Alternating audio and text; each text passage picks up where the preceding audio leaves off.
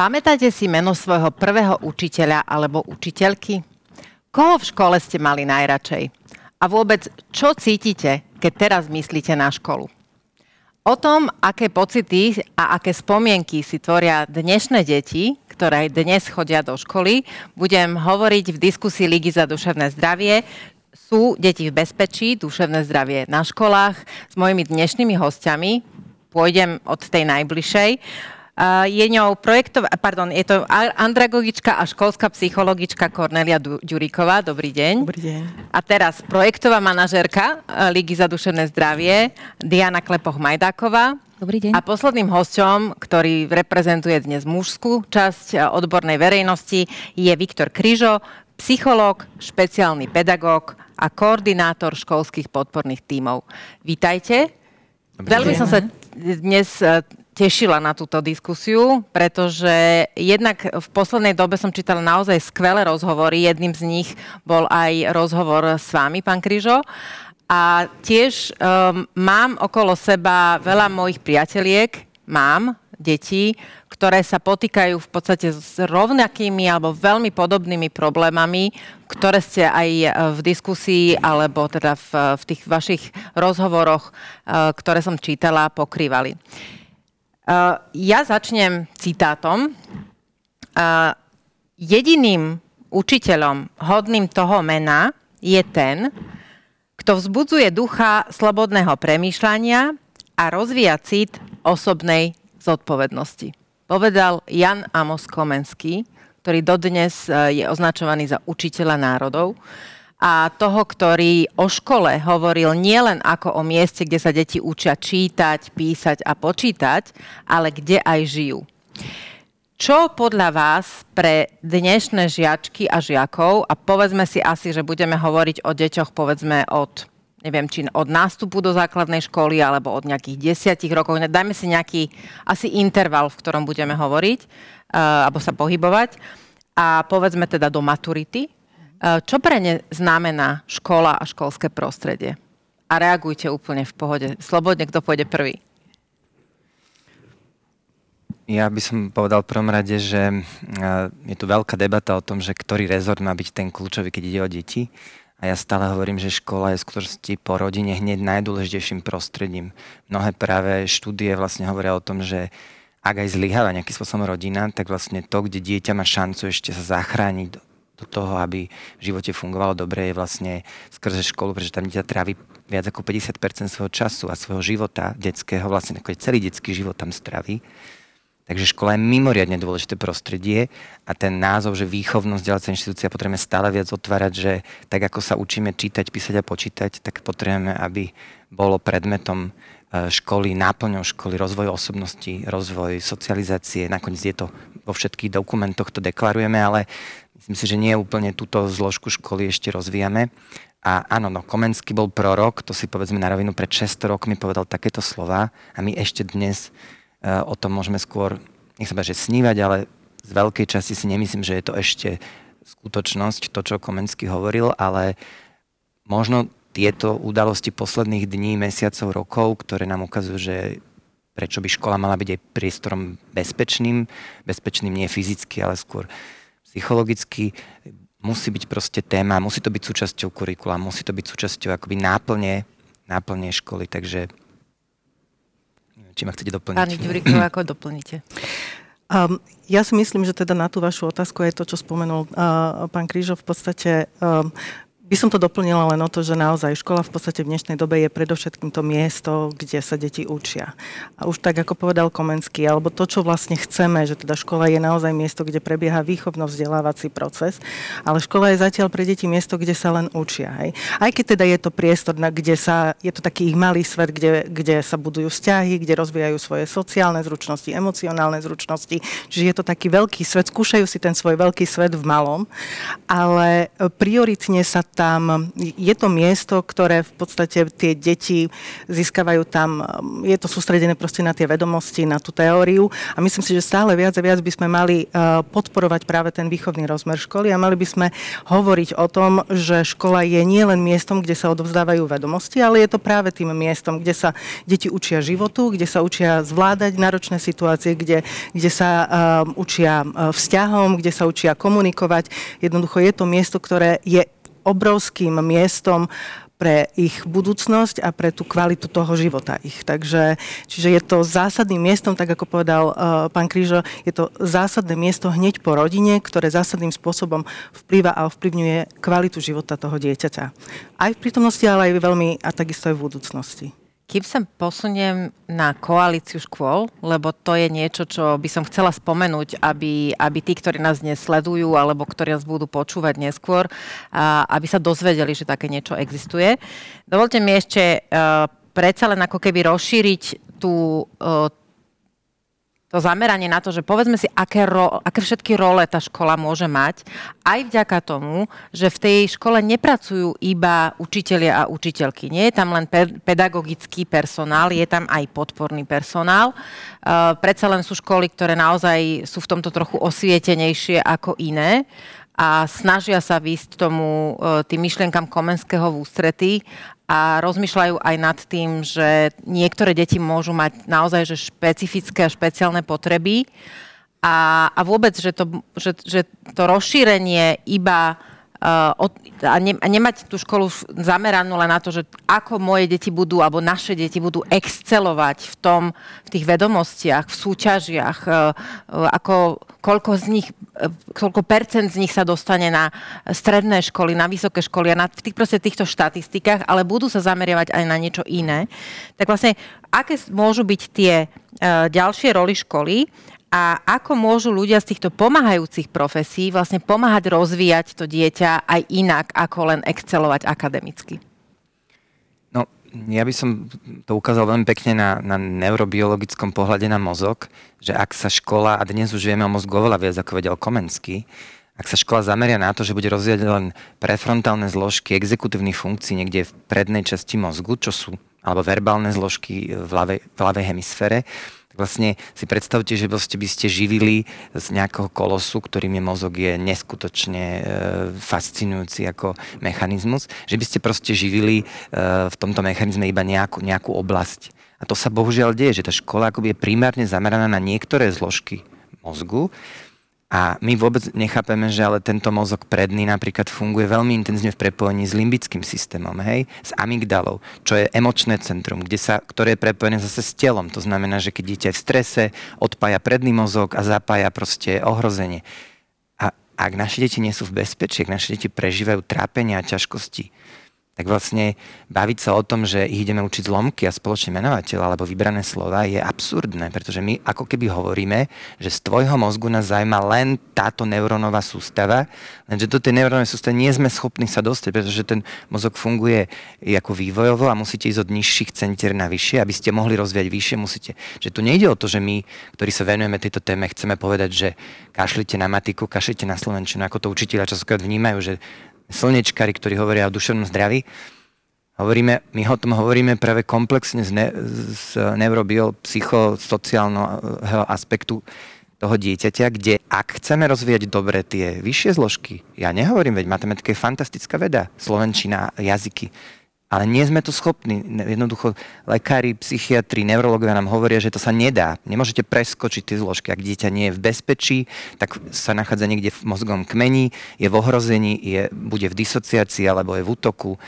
A učiteľia to zažívajú každý deň, že vidia, že to dieťa proste keď nevie napríklad jazyk, hej, máme tu deti cudzincov, ale aj deti, ktoré zažívajú traumy, domáce násilie. To sú deti, ktoré na tej hodine síce fyzicky sú, ale reálne vlastne nemajú nič z vyučovacieho procesu. Čiže preto škola musí byť komplexnou inštitúciou, preto sa musí zamerať na, aj na ďalšie zložky, pretože jednoducho to rozvíjanie tých kognitívnych zložiek není schopný urobiť. To je proste, že prírodu nepreskočíte a áno, potom sa nám deje to, že nám deti vypadávajú z vyučovacieho procesu, predčasne ukončujú školskú dochádzku, spáchajú samovraždy, e, nejdu ďalej študovať e, na stredné školy. Čiže akoby ono to má reálny dopad. Ak tá škola ignoruje tie ostatné zložky, tak vlastne to dieťa na konci dňa zostáva na sociálnom systéme, v tom lepšom prípade teraz zostane v sociálnom systéme, v horšom e, si zoberie život alebo proste trpí ťažkými duševnými poruchami.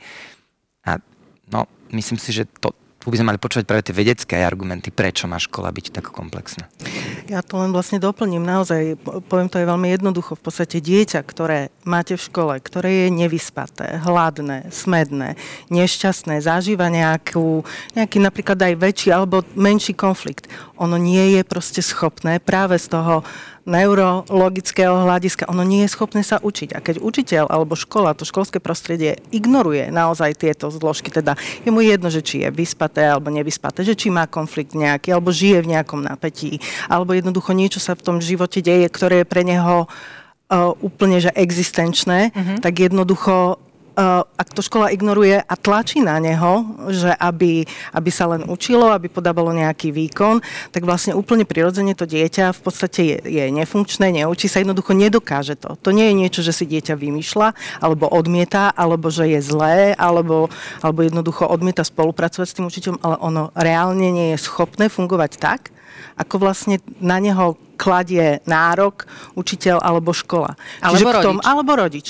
Čiže k tomu, aby sme naplnili vlastne tú funkciu školy, ktoré, ktorá uh-huh. je akože stále dominantná, teda že učiť sa, my musíme vlastne podchytiť a začať pracovať aj s inými rozmermi školy, aby sme napríklad zlepšili výsledky PISA.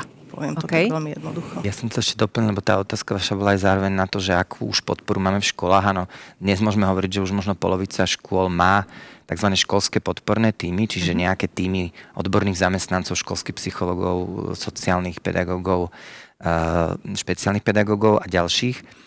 A to je, čo je fantastické, čo je super, že máme týchto odborníkov, ktorí môžu pomáhať učiteľom vedeniu školy vlastne presne tento komplexný rozmer dieťaťa tam prinášať do toho vzdelacieho prostredia, ale ak sa vrátime k učiteľovi, stále musíme chápať a videli sme to, keď, keď som bol nedávno len v zahraničí, v Portugalsku, v Norsku, vo Fínsku, že stále musí byť ale učiteľ ten kľúčový, pretože my tých podporných, tie podporné profesie máme mať v škole preto, aby sme boli nápomocní učiteľom vo výkon, jednak v ich rozvoji duševného zdravia, ale aj v tom, lebo oni majú byť vzťahové osoby pre tie deti. Oni, tá pani učiteľka je tá, ktorá je denne s tým Joškom, Zuzkou.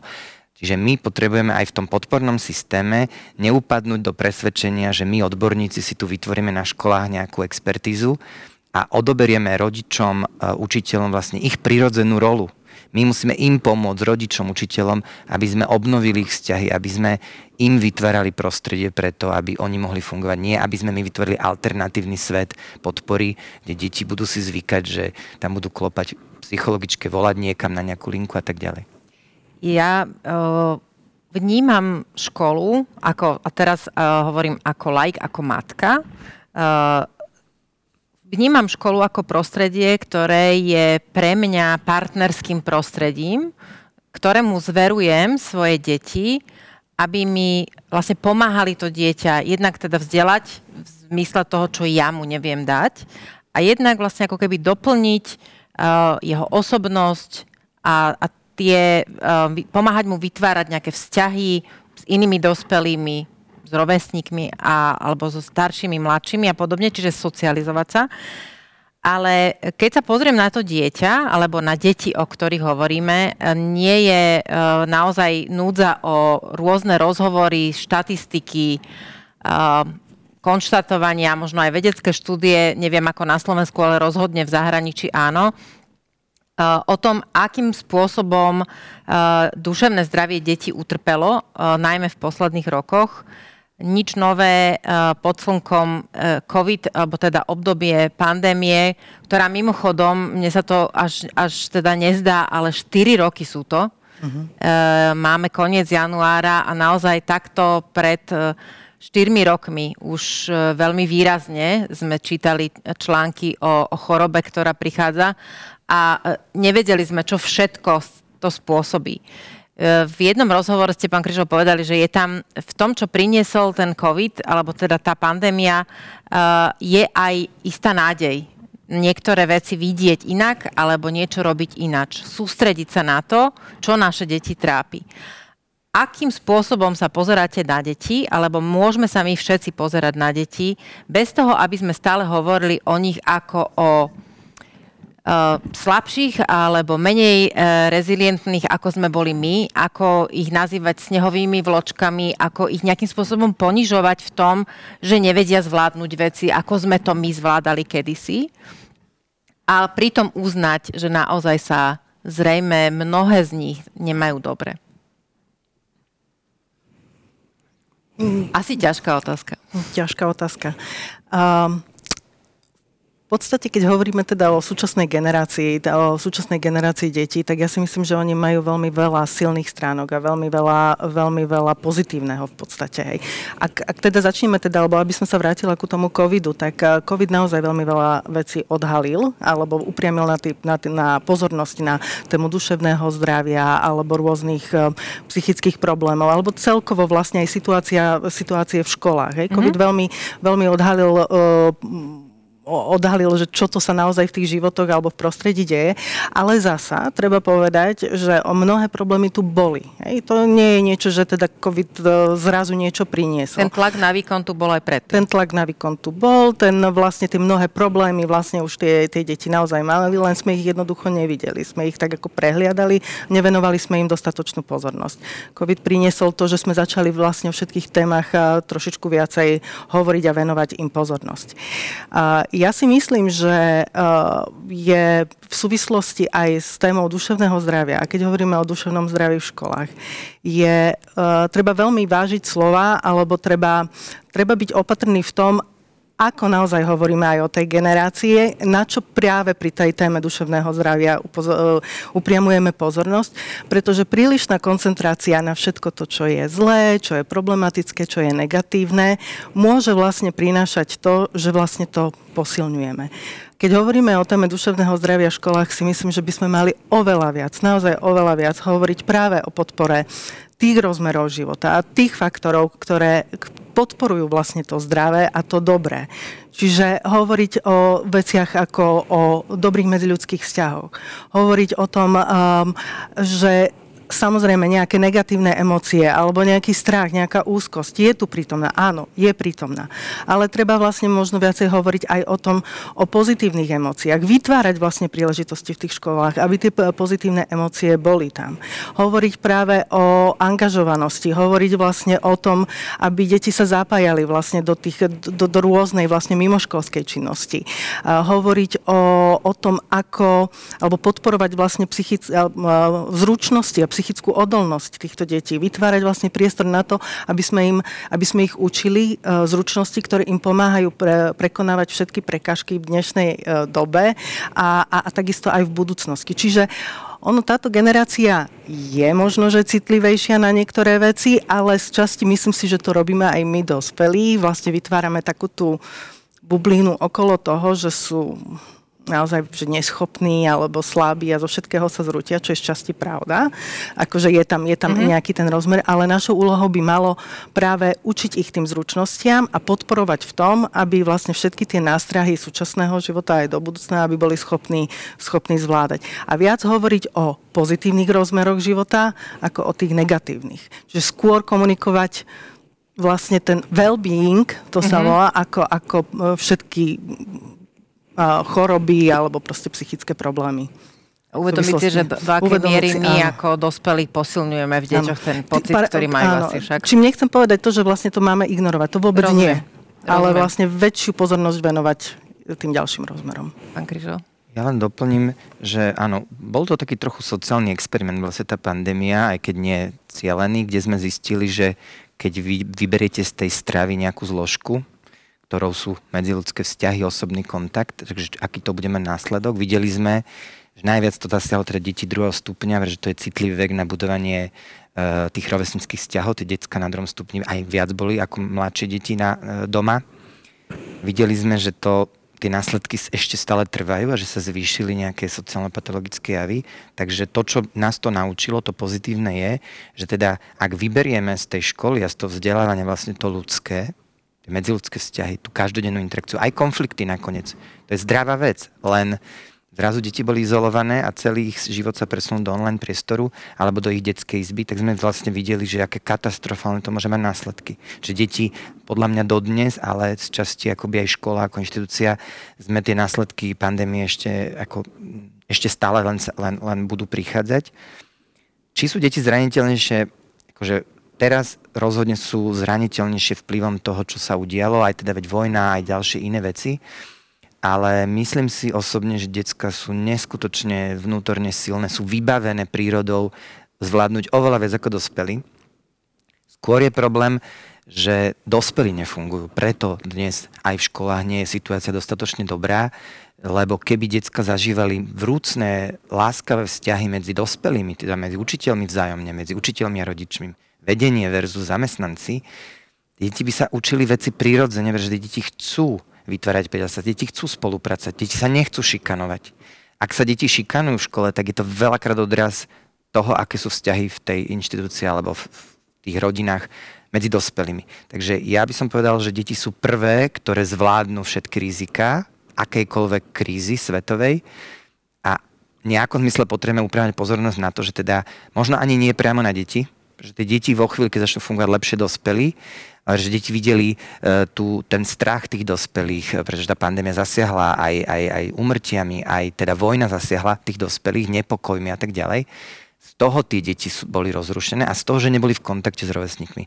Keď im vrátime späť ten kontakt, ktorý teda možno budeme potrebovať aj cieľene budovať v školách, pretože pred pandémiou niečo bolo prirodzené, tu bol nejaký výpadok prúdu, treba to opraviť, ale zároveň, hovorím, zamerať sa, pozrieť sa na to, že, že e, niečo nefunguje vo, vo vzťahoch dospelých a keď toto vieme nejakým som zacieliť a opraviť, tak je takmer prirodzene sa tie deti proste pretečú. Sú schopné pár minútach zrazu tie vzťahy si medzi sebou opraviť, keď vlastne začnú fungovať vzťahy dospelých. To krásne, keď ste mi e, v podstate zodpovedali otázku bez toho, aby som ju položila, ale presne tá, tá téma, do akej miery je dôležitá úloha rodičov ako dospelých oso- osôb a učiteľov alebo teda toho podporného personálu ako dospelých vzorov v tom správaní, v kultivovanosti, e, v úcte, v rešpekte k jeden druhému, pritom, aby dieťa videlo e, nejaké tie a budovalo si vlastne dobré vzorce správania, aby, aby si pestovalo tie výživné vzťahy. Ako teda, ak hovoríte, že dospelí v niečom zlyhávajú, a možno aj prirodzene, lebo aj my sme len ľudia a aj my môžeme byť vystrašení tým, že uh, je nedaleko nás vojna, alebo že sme prišli o prácu, keď v dôsledku teda pandémie, alebo že sme prišli o niekoho blízkeho. Uh, ako môže rodič fungovať, aby bol aj vzorom, aby bol aj tým dospelým, ktorý to dieťa chráni, aby v ňom dieťa nachádzalo tú autoritu a tú ochranu, ktorú potrebuje a pritom ukázal svoju zraniteľnosť na takej prírodzenej úrovni na, na, na, a na to, aby ukázal teda, že nie je robot. Ako to skús? Má, máte nejaký príklad pre tých, ktorí nás počúvajú? Čo by mohli urobiť, alebo na čo nezabúdať pri tomto? Ako vyvážiť tú autorita rodiča a zraniteľnosť človeka? Ja si myslím, že ukázať zraniteľnosť nie je zlá vec. Že byť teda ukázať vlastne tú zraniteľnosť je v poriadku, ale samozrejme to dieťa potrebuje takisto cítiť, že ten dospelý je oporou, že to zvládne.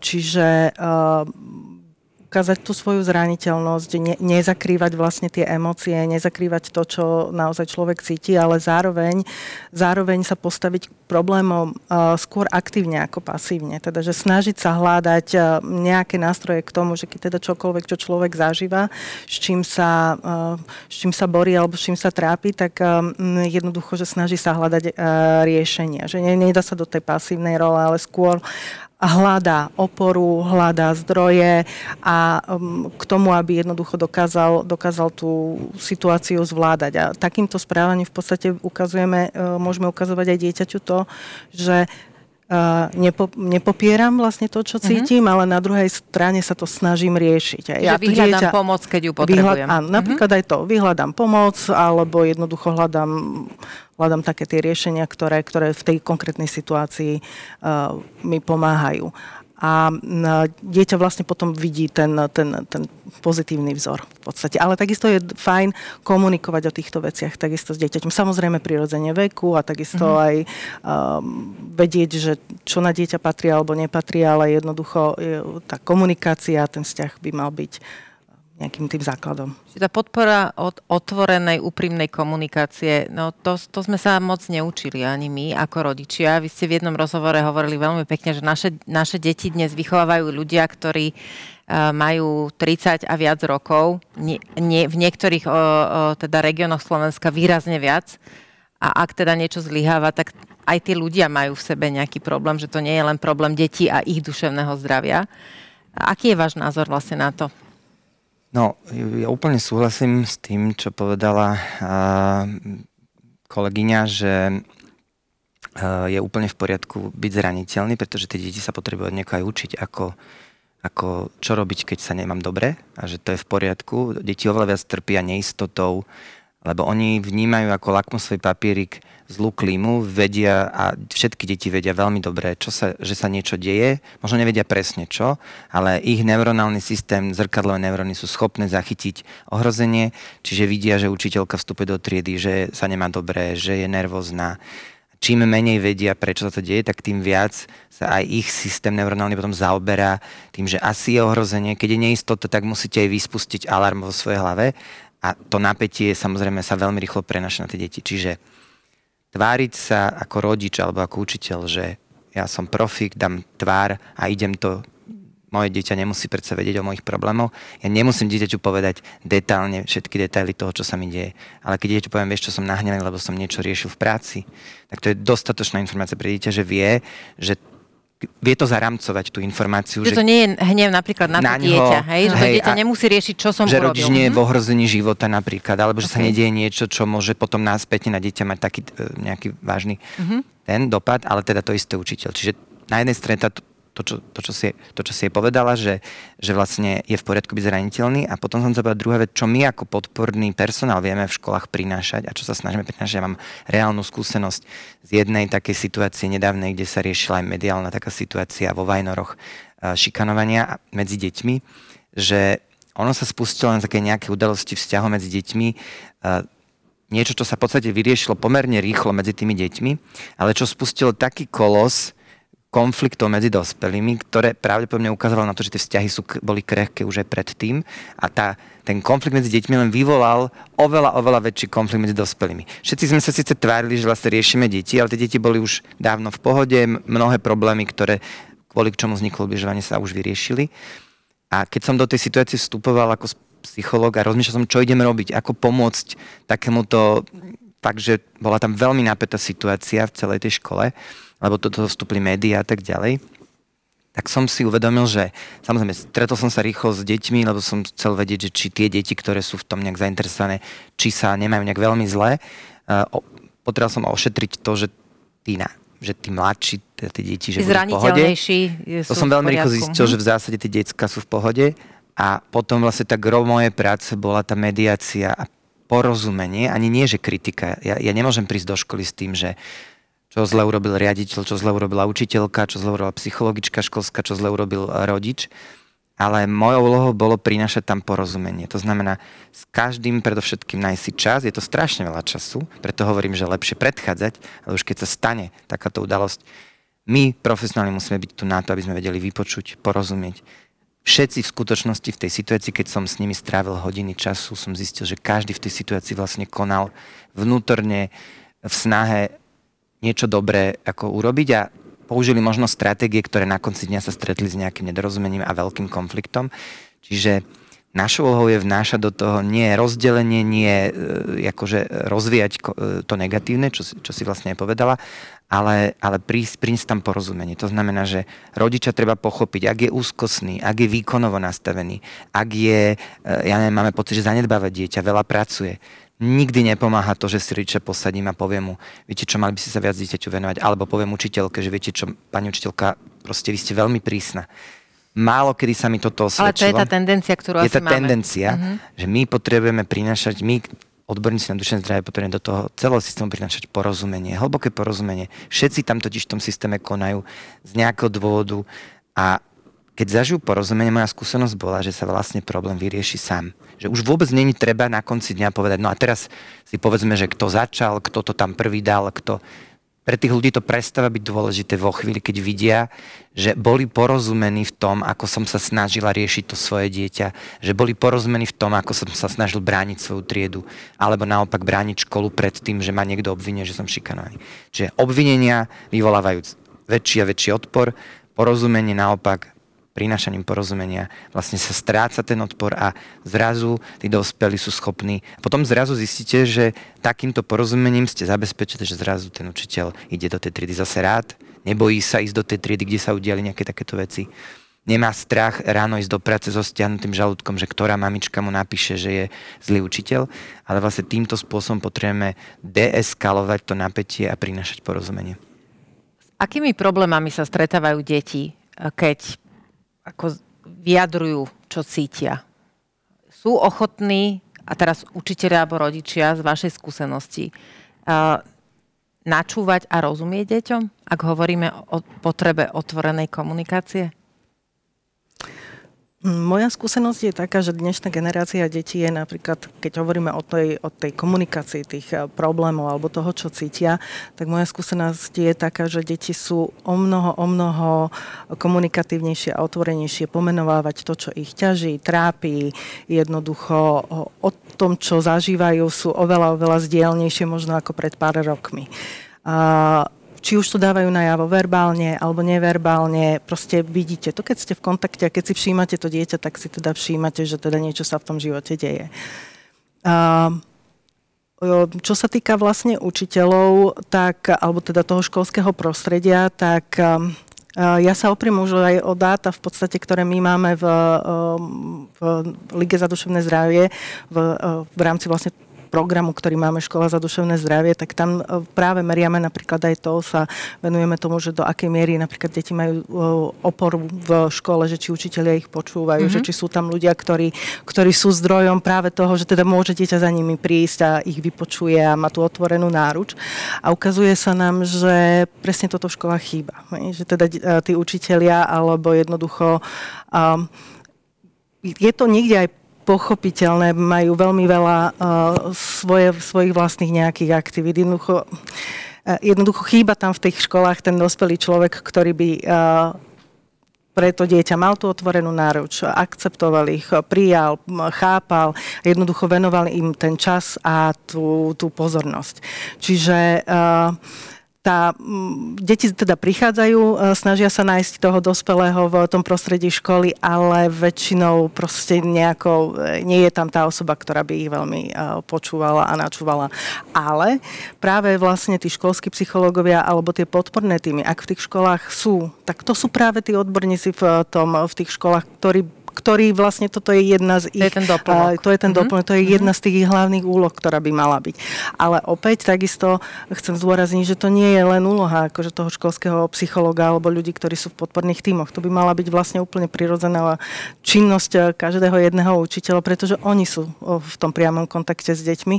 Čiže, čiže je to je to asi tak, ako, ako som to popísala v tejto situácii. Ak môžem, do, len mm-hmm. doplním, že my v tom pohodomere sa pýtame na rôzne otázky, či už teda z emocionálneho sveta toho dieťaťa, alebo um, aké, ako samo vníma svoje vzťahy, či už rodinné, alebo, alebo školské.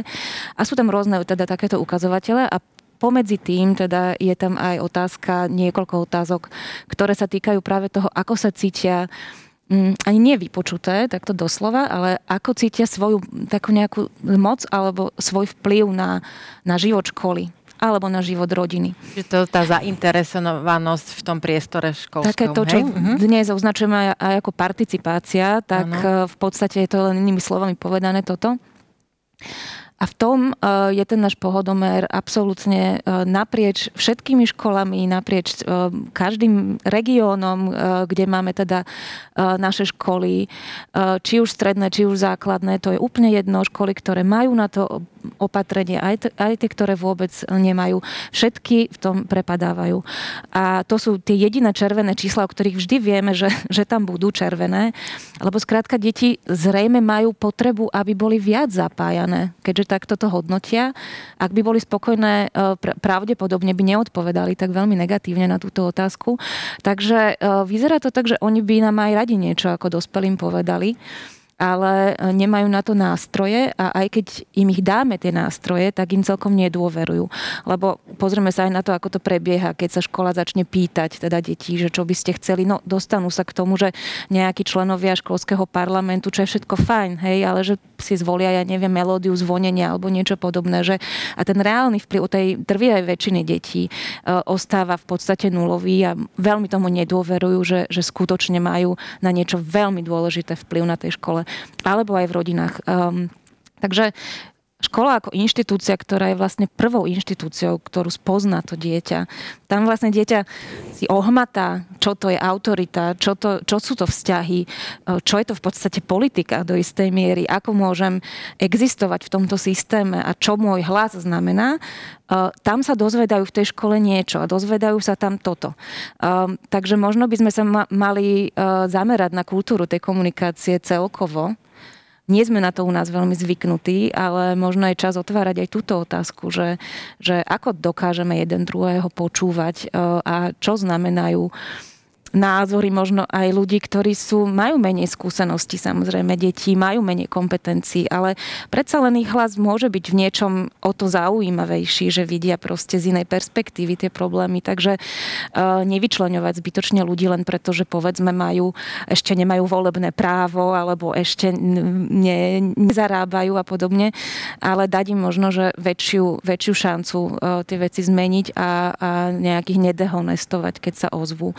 Takže toto sú zhruba, um, to je to, čo sa snažíme aj na tých školách postupne po maličkých krôčkoch otvárať a to je vlastne tá, tá celková atmosféra a tie naučené vzorce tej komunikácie, ktoré treba v prvom rade asi opraviť.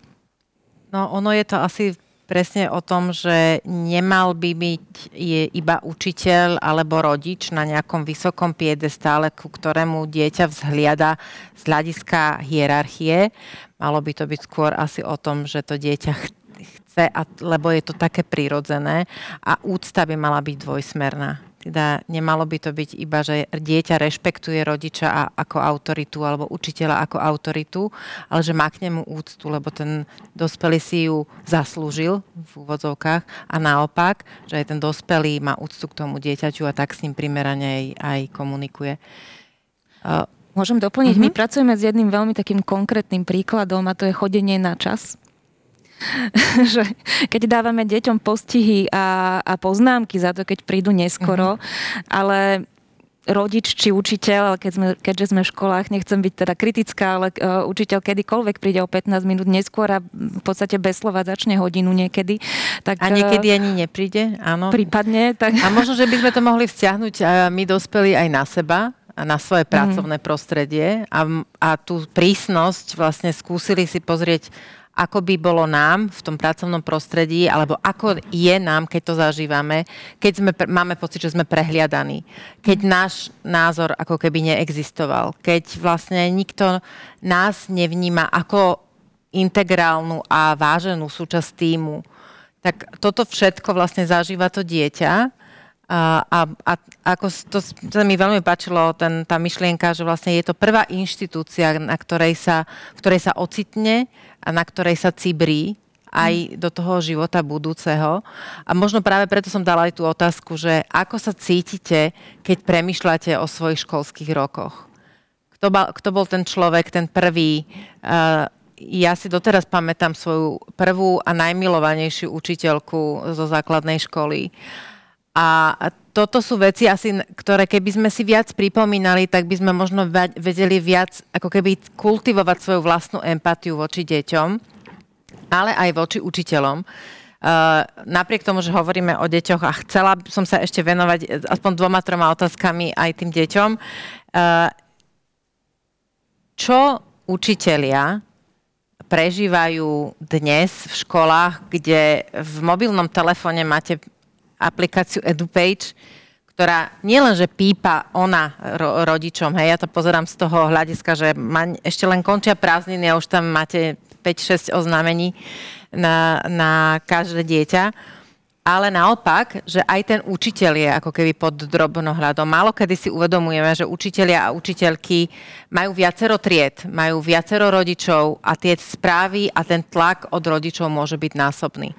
Ako, ako prežívajú učitelia a učiteľky dnes v školách? Ako sa oni cítia z hľadiska duševného zdravia?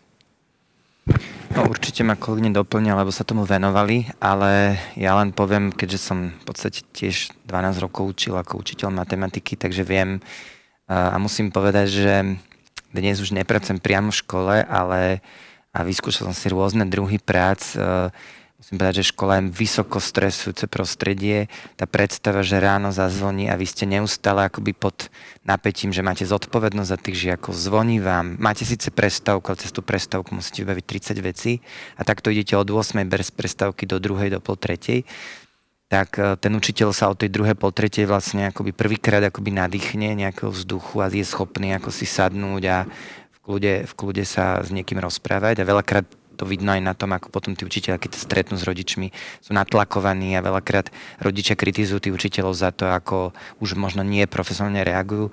Ale moje presvedčenie, že je veľmi ťažké školské prostredie, ten režim, ktorý tam je, je mimoriadne náročný. Aj pre deti samozrejme, veď vidíme, ako deti to prežívajú, ale ja by som vôbec nepodceňoval to, že to prostredie, ako je nastavené dnes v školách, je vysoko stresujúce aj pre učiteľov. A dokonca to, čo zase my sme v komore učiteľov zistili, že to prostredie v školách nie je demokraticky nastavené pre učiteľa. Ten učiteľ je v skutočnosti, takisto nemá vplyv na to, mm. ako škola funguje. To nie je tak, že žiak nemá vplyv. Častokrát tá moc, že škole sú vysokomocenské inštitúcie, Rogers to už v 60. rokoch prirovnal k väzniciam a nie len Rogers, ale aj mnohí významní, významní psychológovia, filozofovia, nakoniec aj Komenský, že školy v tom, ako sú nastavené, sú naozaj nastavené takmer ako mnohých vecí ako väznice, tie pravidlá, ten režim je častokrát veľmi prísny, ale toto dolieha aj na učiteľov. Aj ten učiteľ častokrát e, proste je do toho hodený a nemá možnosť ovplyvniť smerovanie školy.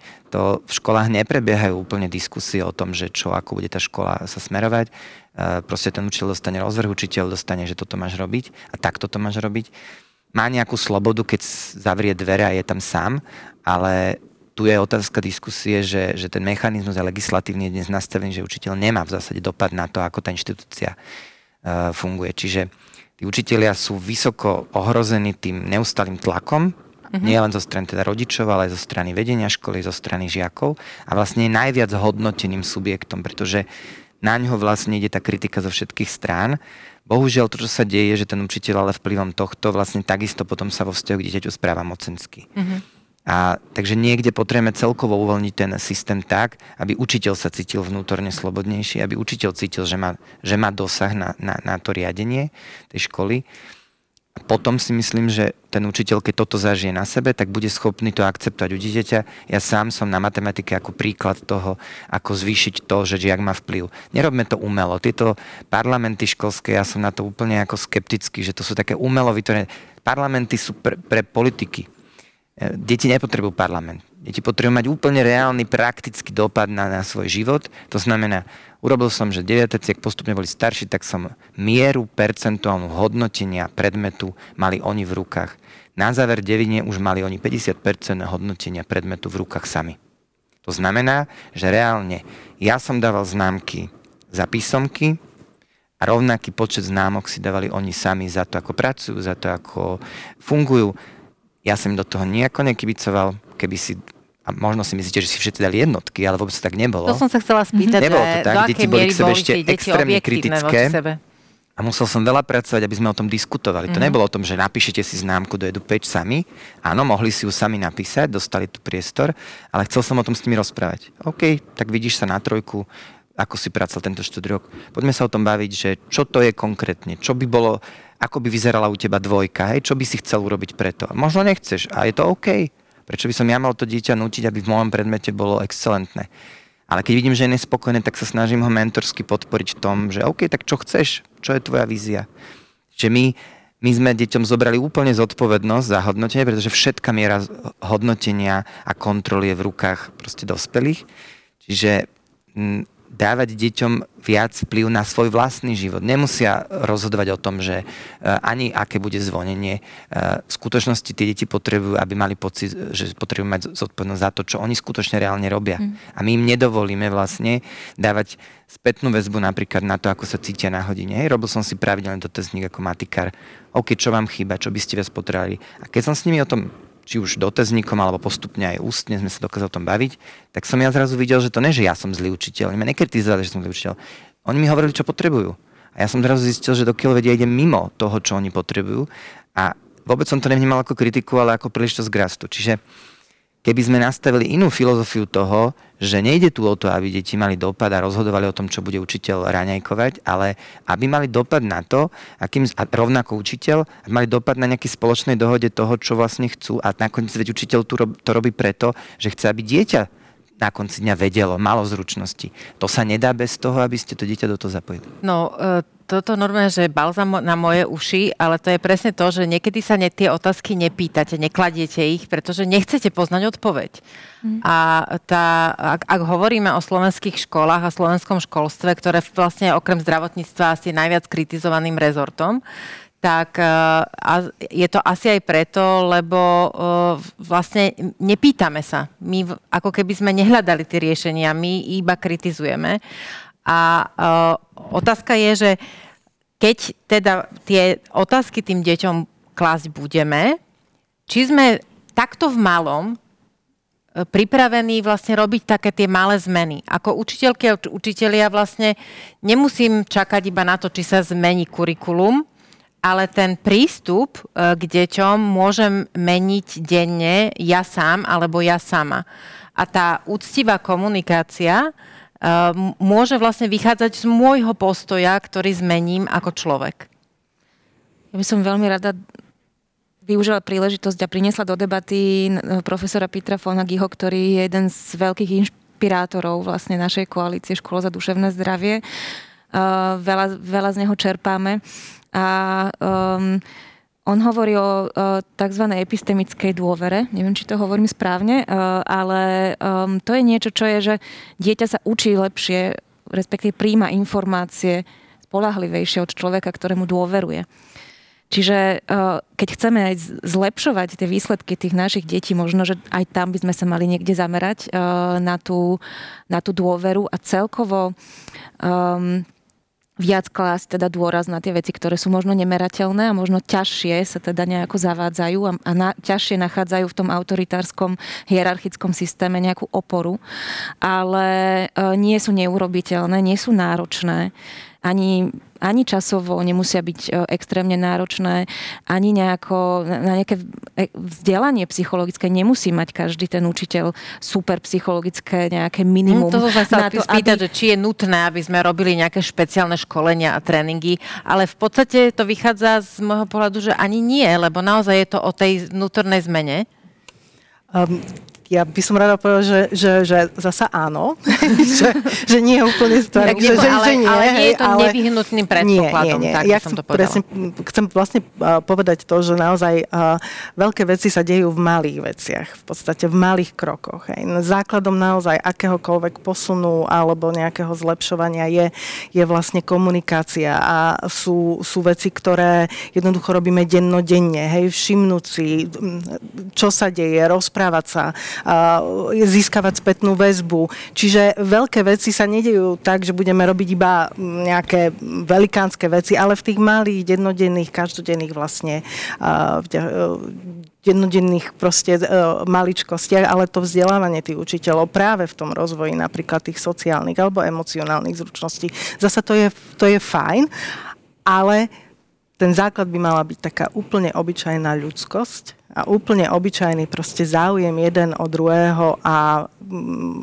a, a v podstate, keď hovoríme všeobecne teda o učiteľoch, tak si myslím, že je veľmi dôležité e, to, čo spomínali obidvaja kolegovia, že v podstate ten učiteľ musí mať tak tú hlavu nastavenú, hej, že musí mať tak tú hlavu, to, to, to, to nastavenie v tej hlave je, že chcem dávať deťom ten priestor, aby sa vyjadrili. Neurazím sa. Keď mi deti dajú mhm, nejakú mm, spätnú väzbu, mm-hmm. tak nebudem to brať, že to čo inak si to ale dovolil, veľmi ťažké ale... aj v práci. To je jednak, aj v práci nemáte vždy uh, záujem počuť, čo o vás hovoria kolegovia alebo kolegyne, lebo sa bojíte, že vlastne vás to nejakým spôsobom degraduje. Ale a, nie je to tak? Ale nie, nie, nie. Tu, naozaj tá spätná väzba by mala byť, vlastne ten človek by to mal v tej hlave mať nastavené tak, že to je niečo, čo mi pomáha zlepšovať sa. A nie je to to, že vlastne deti ma urážajú, alebo chcú proste, ja neviem, sú zásadne mm-hmm. proti mne, ale, ale jednoducho sú to veci, ktoré mi pomáhajú byť lepším učiteľom a aj človekom. Ja v tej kampani uh, robím chyby. Vlastne sme hovorili o tom, že robiť chyby nie je chyba, že na chybách sa učíme a že to je pekná fráza, ktorú všetci poznáme, ale skutočne to dostať aj do toho vyučovacieho procesu, že nerobiť z tej chyby strašiaka, ale aj, ale nie len chyby v nejakej písomke, ale celkovo, že veď zlyhania máme všetci, aj dospelí, aj tá autorita občas zlyha, takže treba skrátka ne, nebáť sa robiť tie chyby a brať to ako príležitosť k tomu rastu o ktorom sme sa bavili, ale ja by som ešte doplnila k tomu pohodomeru, že my sa nepýtame len na duševné, uh, duševnú pohodu detí, uh-huh. ale aj na duševnú pohodu učiteľov. A um, ukazuje sa, že tí práve tie učiteľky a učiteľia, keď sa naučia no, pristupovať uh, možno, že sami k sebe láskavejšie a menej sami na seba tlačiť, na ten svoj výkon, tak to sa vlastne akože krásne vlastne potom rozlieva a prejavuje aj v, v tej komunikácii s tým žiakom, s tým rodičom a celkovo v tej atmosfére triedy, že nemusí to byť len o tých výkonoch a nemusí moja trieda byť tá, ktorá má samé jednotky a úspechy na Olympiádach. A to sme znovu pri tých štatistikách, ktoré som spomínala na začiatku. E, zaznelo tu jedno veľmi dôležité slovo, ktoré v podstate ide k tomu vášmu úvodnému vystúpeniu o frontálnych kortexoch a tej limbickej sústave e, dôvera. V procese, v tom školskom procese, keď dieťa dôveruje učiteľovi alebo učiteľke, keď sa dobre cíti, keď vie, že e, môže dôverovať dospelým doma, tak v tom pokoji vlastne aj začnú fungovať lepšie všetky tie veci, ktoré majú, keď sa učí lepšie sa zapisuje do mozgu, lepšie sa koncentruje. A, a vlastne všetky tie veci, ktoré sme dnes spomínali, sa ako keby zapadajú jedno do druhého a to prostredie v, tom, v tej škole a, a v tej rodine sa vlastne ako keby zlepšuje, celé to tam rastie a kvitne. A čo môžeme urobiť ale my, alebo teda kde to začať rozplietať? Máme, máme viacero problémov, ktoré sme identifikovali.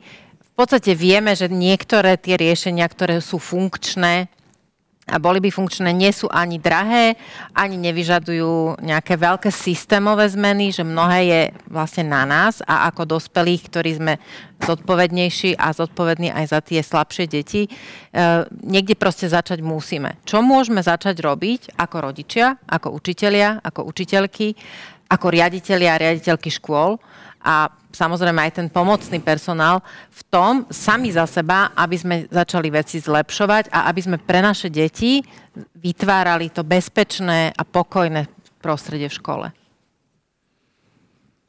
Ja, ak môžem teda na to povedať, si myslím, že úplne teda ten základ je naozaj, že proste e, byť všímavý, vnímavý k sebe a počúvať sa.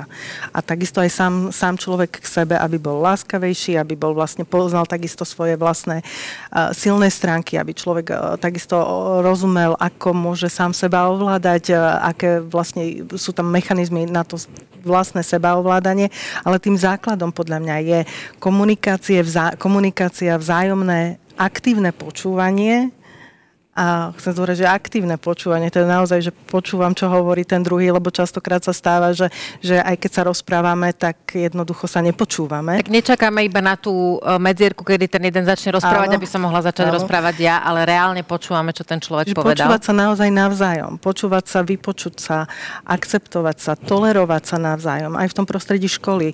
Učitelia, deti, učiteľ, riaditeľia, učiteľov, učitelia navzájom.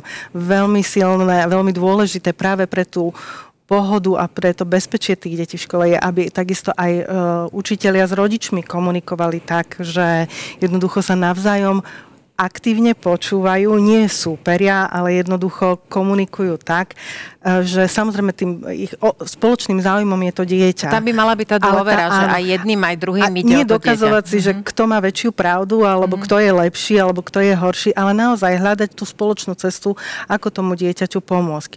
Čiže komunikovať, počúvať a, a hľadať vlastne tie, tie, tie miesta toho spojenia. Mm-hmm. Ja odpoviem um, na otázku, čo majú robiť riaditeľky a riaditeľia, tak zapojiť sa do uh, koalície školy za duševné zdravie, uh, kde vlastne to je program, kde školy sprevádzame na, v tom na, na, vôbec tým naštartovaním toho, toho procesu, tých zmien, lebo to je uh, napriek tomu, že v konečnom dôsledku to nie je až tak ťažké, tak na druhej strane zmeniť celú atmosféru v škole a, a všetky tie procesy, ktoré tam prebiehajú, tak je to veľmi náročná a dlhodobá teda úloha. A možno pre rodičov um, nie, možno nebazírovať toľko na tom výkone, na tých známkach a potom sa to možno odrazí aj v tej, v tej komunikácii učiteľ-rodič a v celkovej tej uh, klíme, ktorá je povedzme na tých rodičovských združeniach a tak ďalej. No, ja doplním, určite treba intenzívne viesť debatu o, o hodnotení, pretože si myslím, že najväčším nepriateľom duševného zdravia je hodnotenie a kontrola v školách. A to hodnotenie treba rozvíjať viac, ako som spomínal, seba hodnotením a seba reflexiou, viac ako že zvonka neustále rodi, rodičia kritizujú učiteľov, učiteľia rodičov, učiteľia detí. Toto externé hodnotenie, ktoré stále robíme jeden voči druhému, to je vlastne to, čo a to sa dá v konkrétnych veciach, ako som povedal, že napríklad do predmetov vložíme viac zodpovednosti a hodnotenia svojho výkonu samotným žiakom a rovnako učiteľov, nebude hodnotiť len riaditeľ, ale že bude učiteľ sám nástrojom svojho rozvoja. Ja mám také úplne konkrétne veci. Stále, veľmi často hovorím, že zavádzajme na školách hranné kruhy. Čiže taký 10-minútový priestor každý jeden deň, kde sa triedny učiteľ s deťmi stretáva, formálne vo vyučovaní, ale neformálne v zmysle, že neriešia matiku, slovenčinu, ale že sa proste rozprávajú, aký mali deň, prípadne riešia nejaké veci z predošlého dňa alebo nejakú víziu, čo plánujú. Čiže také prirodzené akoby budovanie tých vzťahov a zaveďme to ako súčasť toho vyučovania.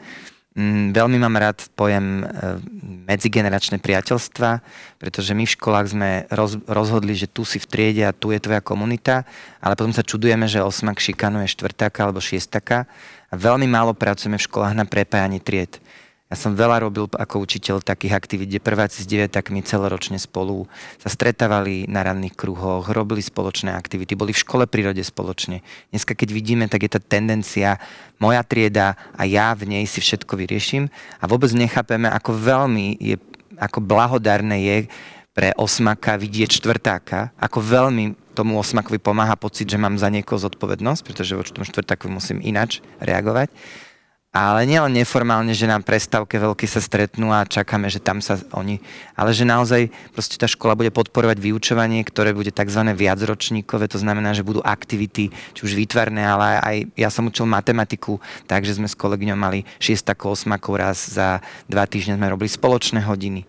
A mali ste vidieť ako veľmi tie deti potom v bežnom prostredí prestávok proste spolupracovali, pretože sa naučili, že to je prírodzené, že to není, že ja a moja trieda a nikde neexistuje žiaden iný svet. Že ja to nazvem to medzigeneračné priateľstva. Tie či už školy v prírode, školské sústredenia, nerobiť len uzavrete v triede. Proste, ak chceme budovať školu ako komunitu, tak poďme do toho, že chodte druháci so šiestakmi do školy v prírode. Veľmi, ako som povedal, proste tým deťom pomáha mať pocit zodpovednosti. Hej, oni môžu chystať aktivity, nemusí učiteľ všetko chystať. Môžete robiť projektové vyučovanie, kde deviataci môžu pripraviť pre šiestakov, ktorí oni si opakujú učivo na testovanie a môžu krásnym spôsobom ukázať, ako vysvetľujú učivo tým mladším a zároveň si opakujú učivo na príjmačky a, a testovanie. Čiže dá sa neskutočne využiť potenciál bez toho, aby ste ohrozili kurikulum, ale že budete prepájať vlastne deti rôzneho veku reflexia, pravidelná reflexia, keď je vyučovacia hodina matematiky, ja sa môžem na konci 5 minút venovať tomu, ako vám dnes bolo v tej hodine, čo vám chýbalo, uh, alebo prípadne na začiatku vidím, že deti sú roztekané, vyrušujú, prišli z prestávky, možno mali konflikt. Nemôžem sa ako učiteľ tváriť, že, to, že ja som matikár a ja si idem svoje. Proste tie deti sa nebudú sústrediť. Čiže môžem vytvoriť nejaký kratučký priestor na to, aby som nejakým spôsobom reflektoval tie procesy, čo sa mi tu dejú. No a smerom k rodičom fakt podporať takú neformálnosť v, vo vzťahoch detí, že vytratili sa prespavačky. Hej, že dieťa ide ku kamošovi prespať, hej, že vytratilo sa to, že prejdem cez ulicu a som u toho kamoša doma, že ideme spolu na ihrisko a robíme žiadne krúžky oficiálne, žiaden futbal e, proste na štadióne, ale že proste ideme von a budeme tam proste, ja neviem čo, hádzať konáre alebo si stavať bunker, podporovať úplne prirodzené veci a áno, my sme to mali spontánne v našej generácii, že sme toto robili, ale dnes to musíme ako rodičia dospelí, aj učiteľia v školách, to tým deťom vytvárať cieľene, pretože my naopak, myslím si, ako spoločnosť deťom ukazujeme, že nesmieš ísť von všade, je ohrozenie, nebezpečie, nesmieš byť sám a vlastne to dieťa vlastne sa potom prirodzene si, si vytvorí, že bezpečne len vlastne doma v izbe. Takže vlastne nemám, my tie deti nepozbudzujeme k tomu, aby si išli von na tú ulicu vytvárať tie vzťahy. Takže im to vytvárajme, pozývajme susedov a tak ďalej, aby sme budovali vlastne úplne spontánne priateľstva, ktoré sú vlastne najväčšou, najväčšou uh, injekciou proti, alebo očkovaním proti všetkým sociálno-pedagogickým javom.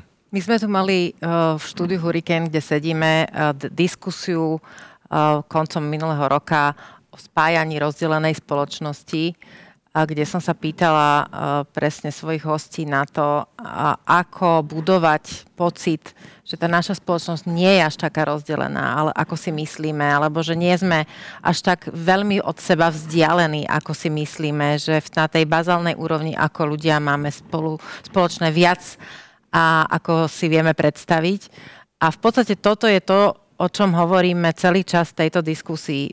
My sa pozeráme na deti, alebo teda máme v rukách budúcnosť našej generácie, našej krajiny.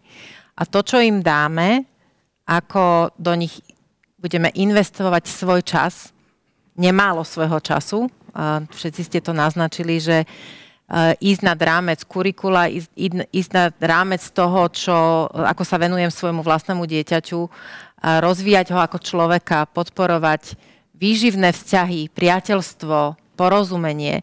Vlastne stojí naozaj veľa času a eh, čakania na odpovede na otázky, ktoré musím vedieť formulovať. A, ale na záver tejto debaty som si nechala tému, eh, ktorá práve preto, že sme v závere, tak som nechcela do nej utiecť skôr, Mám tu takú vetu, ktorá vo mne rezonuje aj ako v človeku a to je mať e, čas na seba samého alebo na seba samú ako človeka. Byť v tichu sám sebou, sama sebou, sám so sebou, sama so sebou. A tie deti, o ktorých hovoríme, toho času na seba moc nemajú. Buď sú v škole, organizované počas uh, veľmi striktne organizovaného vyučovania. Väčšina detí má uh, organizovaný čas, či už rodičmi, alebo nastavenými kružkami, mimo, mimoškolskou činnosťou, športovými a, t- a tak ďalej, aj po vyučovaní.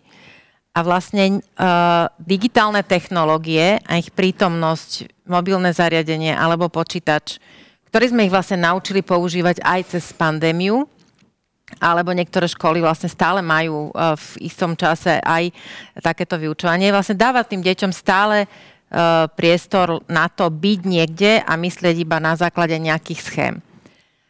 Je čas rozmýšľať aj nad tým, aby sa deti nudili, aby nemali tie digitálne technológie po, po ruke, aby vlastne museli hľadať niečo iné. Krátko vás poprosím na toto reagovať. Ja poviem toľko, že určite áno. Nuda vôbec nie je proste prázdny čas. Keď je človek v nude, tak vlastne sám pracuje so sebou, spracováva rôzne podnety, ktoré jednoducho má, má z vonkajšieho alebo z vnútorného prostredia. Nuda je priestor, kedy človek môže rozmýšľať kreatívne, čiže alebo jednoducho len reflektovať to, čo sa počas dňa alebo jednoducho v, v tom jeho živote deje. Čiže a ak hovoríme o deťoch, nude a technológiách, tak si myslím, že je na čase naozaj, aby sme možno trošičku začali rozmýšľať nad tým, ak hovoríme o kontexte školy, že nejakým spôsobom obmedzovať vlastne ten, ten, tie technológie v školách, napríklad mobily, pretože my keď im zoberieme tie mobily, tak im sa naozaj celkovo nervový systém trošku skľudní, lebo tam je neustále obrovské množstvo podnetov, oni sú stále vlastne v nejakom strehu a hlavne vytvoríme priestor pre to, čo je to najdôležitejšie v tom, v tom prostredí školy. Komunikovať, e, budovať tie vzťahy, rozprávať, aby to nefungovalo naozaj len v tom online priestore, ale aby jednoducho si skúšali tie sociálne zručnosti priamo, priamo tam naživo v, v triede. Takže, takže asi tak. Ja by som sa chytila toho slova ticho, ktoré padlo, že možno niekedy zabúdame, že tá škola ako taká je veľmi hlučné prostredie a v podstate to je úplne prirodzené, že to fyziologicky až vplýva na uh, dobrú duševnú pohodu uh, nielen detí, ale teda aj tých učiteľiek a učiteľov. Takže uh, nezabúdať na to, že ten človek po pobyte v škole potrebuje určite nejaký pobyt v tichu, aby sa, aby sa trošku spametal a zregeneroval a možno netlačiť tak veľmi na e, možno aj tie mimoškolské výkony potom následne a nevytvárať ďalšie a ďalšie podnety pre dieťa možno po škole by mohla byť cesta ako trošičku ich e, dať do pohody a to isté platí aj pre teda tých učiteľov, ktorí sú tam v tom prostredí takisto, takže, takže asi pobyt v tichu by som odporúčila. Ja teda trošku k tým učiteľom ešte poviem, lebo nebudem opakovať. Um, diskutuje sa teraz posledné roky veľa o tom, že tie dozory, ktoré tí učiteľia cez prestávky vykonávajú, že vlastne cez hodinu učia, cez prestávky vlastne robia dozor v hlučnom prostredí, ktoré deťom nie vždy musia, musíš tak vadiť, ale áno, keď je toho veľa, ale že ten dospelý, ktorý má byť plne prítomný, ak funguje 6 hodín v tom, že cez hodinu učí, cez prestávku robí dozor. Čiže je tu veľká diskusia, výhľaška dnes už umožňuje, že môže Môže ten dozor nahradiť aj iný zamestnanec, nielen učiteľ, môže to nahradiť kamerový systém, že naozaj, od, a keď je v škole tá dôvera, keď deti vedia, aké sú pravidlá, odbremeňovať tých učiteľov, zlepšiť im prostredie, keď ten učiteľ príde do kabinetu, ktorý je hneď vedľa triedy, je tam uh, neestetické prostredie, tak vlastne to má taký vplyv potom na jeho pracovný život, že takto funguje, že vlastne nie je schopný, nemá psychohygienu, nie je schopný sa napiť. Čiže pozrieť sa na to aj na úrovni ministerstva školstva, že v čom vieme tým učiteľom pomôcť, aby presne mali ten čas, cez tú predstavku, mať chvíľku ticha, možno si pustiť hudbu tam v tom kabinete a fakt sa odpojiť od toho a potom zase je schopný ten učiteľ prísť a riešiť konflikty, e, byť aj v hluku, my sme schopní byť aj v hluku. Aj deti to zvládajú, lebo ten džav od detí je vlastne krásny. Keď ste v pohode, tak je to veľmi príjemné. Keď nie ste v pohode, tak je to rizikové. Čiže aj deti potrebujú napríklad vedieť, že kde môžu odísť, keď sú není v pohode. Mnohé deti so špeciálnymi potrebami ADHD, Aspergerovým syndrom, častokrát tieto deti majú veľký problém vydržať v tom lužušnom prostredí. A veľa sa diskutuje o tom vytvárať vlastne v školách nejaké miestnosti relaxačné, ktoré by mohli byť v dispozícii, keď dieťa je v takomto ako prepodnetovanom stave. Ale teda bavme sa o tom aj presne, ako to vytvoriť aj dospelým, lebo ja mám presvedčenie, že keď to dospelí budú mať, tak oni budú zrazu to schopní dať tým deťom. Keď riaditeľ školy je do 8 večer v škole, pracuje od nevidím do nevidím, je výkonom nastavený, tak presne tak a sú štúdie, ktoré hovoria, že jeho psychohygiena riaditeľa e, sa ukazuje na korelácii viac ako 0,5 e, to je veľmi vysoká korelácia na to, ako potom sú deti nastavené, ako sú v pohode, čiže jeho duševné zdravie, to riaditeľa, má extrémny dopad vzhľadom k tomu, ako on potom riadi celú inštitúciu. Čiže pozrieť sa na to, ako zmierniť tempo, povedať si, nemusí byť, nemusíme mať 200 aktivít škol, nemusíme mať 4 karnevaly. Pre deti úplne stačí, že im hodíme loptu a hrajú sa. Nerobme veľa, kvantita, menej, spomalme, viac majme čas na oddych, na rozprávanie o tých veciach, ktoré sme zažili a som presvedčený, že to bude výrazne lepšie v školách. Ďakujem veľmi pekne mojim dnešným hosťom, Korneli Ďuríkovej, Diane Klepoch Majdakovej a Viktorovi Krížovi. Ďakujem všetkým, ktorí ste sledovali našu diskusiu naživo, aj tým, ktorí si ju pozriete alebo vypočujete neskôr. A chcela by som možno vyzvať všetkých nás dospelých, ak máme vytvárať bezpečné a duševne zdravé pohodlie, pohodlie na školách našim deťom, musíme začať u nás doma, a, a rešpektovať, a komunikovať s úctou a ukazovať navzájom, že kultivovanosť, kultúra a úcta jeden k druhému sú základom všetkého. Ďakujem veľmi pekne, majte sa.